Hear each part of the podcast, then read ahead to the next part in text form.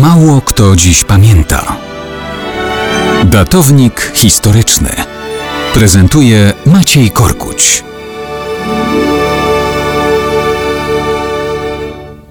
Mało kto dziś pamięta o mordzie sądowym, jaki został popełniony 14 września 1949 roku w Krakowie.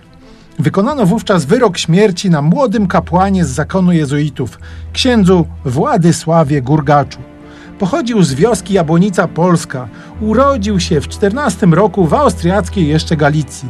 Był młodym, skromnym, ale pełnym zapału do pracy duszpasterskiej zakonnikiem. Jeszcze przed wojną złożył ślubowanie, w którym ofiarował życie za wszystkie grzechy i przewinienia, jakie miały miejsce w ojczyźnie.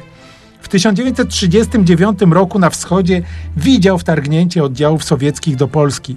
Kształcił się, prowadził pracę duszpasterską pod okupacją niemiecką, ale także malował obrazy podpisując się inicjałami SM od hasła Sługa Maryi. Później Sem będzie jego partyzanckim pseudonimem.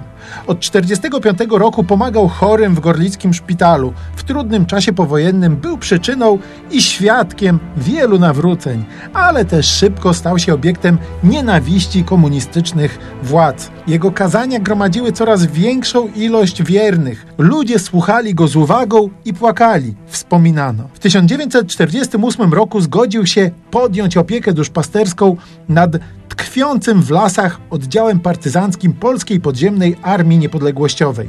Wiedział, że samotna walka partyzancka rodzi pokusę demoralizacji. Został kapelanem oddziału. Młodych chłopców uczył zasad sprawiedliwej wojny, ale też prowadził dla nich w lesie zajęcia z filozofii, z matematyki, astronomii. Wpadł w ręce komunistycznych oprawców w 1949 roku. Mimo okrucieństw i tortur do końca zachował postawę nieugiętego obrońcy prawdy. Na sali sądowej wprost władzę nazywał uzurpatorami nasłanymi przez Kreml i dodawał: Na śmierć pójdę chętnie. Cóż to jest zresztą śmierć? Wierzę, że każda kropla krwi niewinnie przelanej zrodzi tysiące przeciwników i obróci się wam na zgubę. 14 września 1949 roku w komunistycznym więzieniu przy ulicy Montelupich w Krakowie ksiądz Władysław Gurgacz został zamordowany.